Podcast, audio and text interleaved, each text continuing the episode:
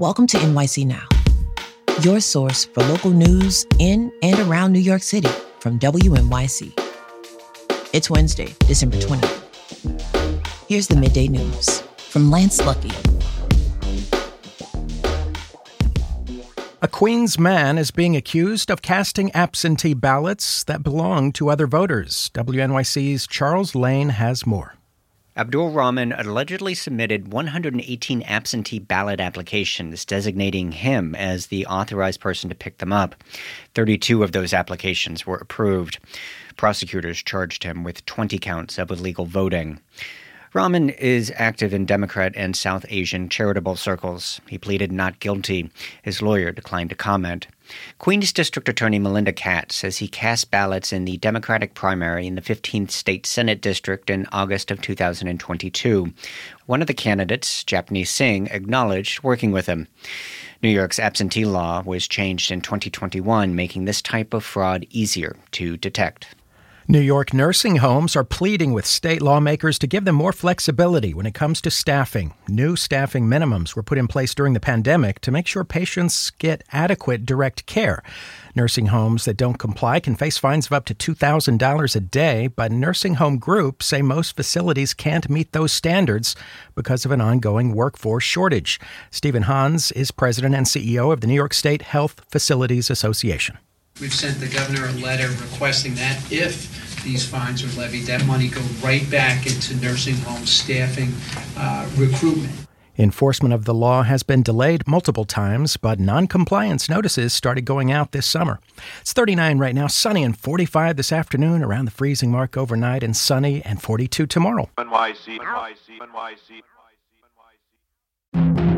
This week on the New Yorker Radio Hour, a young writer attaches himself to a rising star in politics named Barack Obama. Interesting guy, speaks in what sound like paragraphs. Very good posture, that guy. Enviable posture. I am a writer and I have this this very slight hunch, and he has none of that.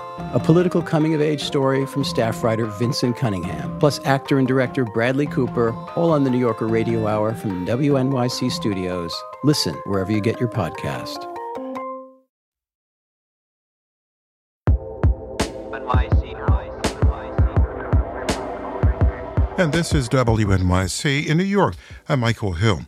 Officials in Little Falls, New Jersey are encouraging people living near the Passaic River to evacuate as the river's waters continue to rise and flood streets.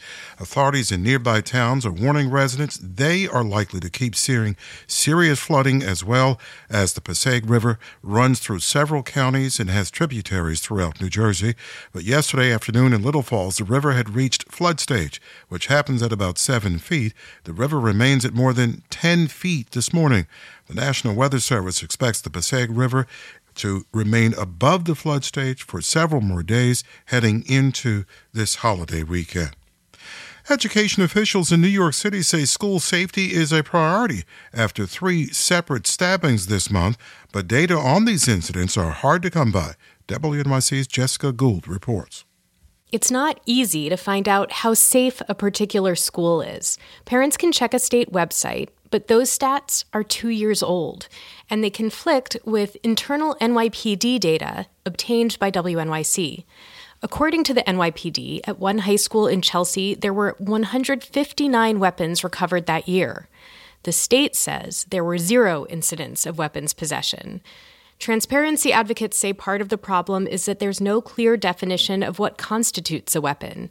They say the NYPD sometimes considers combs or pins dangerous weapons. Parents say they just want a better sense of what's going on at their kids' schools.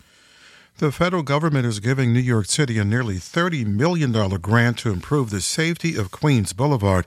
That stretch of road was once known as the Boulevard of Death because of the high number of pedestrians and cyclists killed or hurt along it. It was a major priority under former Mayor Bill de Blasio's Vision Zero program, which aim to reduce traffic fatalities across the city. The improvements to the boulevard include expanded medians and shortening the length of crosswalks along the infamously wide thoroughfare. The grant will also fund the better data collection after traffic crashes and add technology to hundreds of city vehicles that limits their speed. Construction on Queens Boulevard should start next fall and last for three years. Thanks for listening. This is NYC Now from WNYC. Be sure to catch us every weekday, three times a day, for your top news headlines and occasional deep dives. And subscribe wherever you get your podcasts. We'll be back this evening.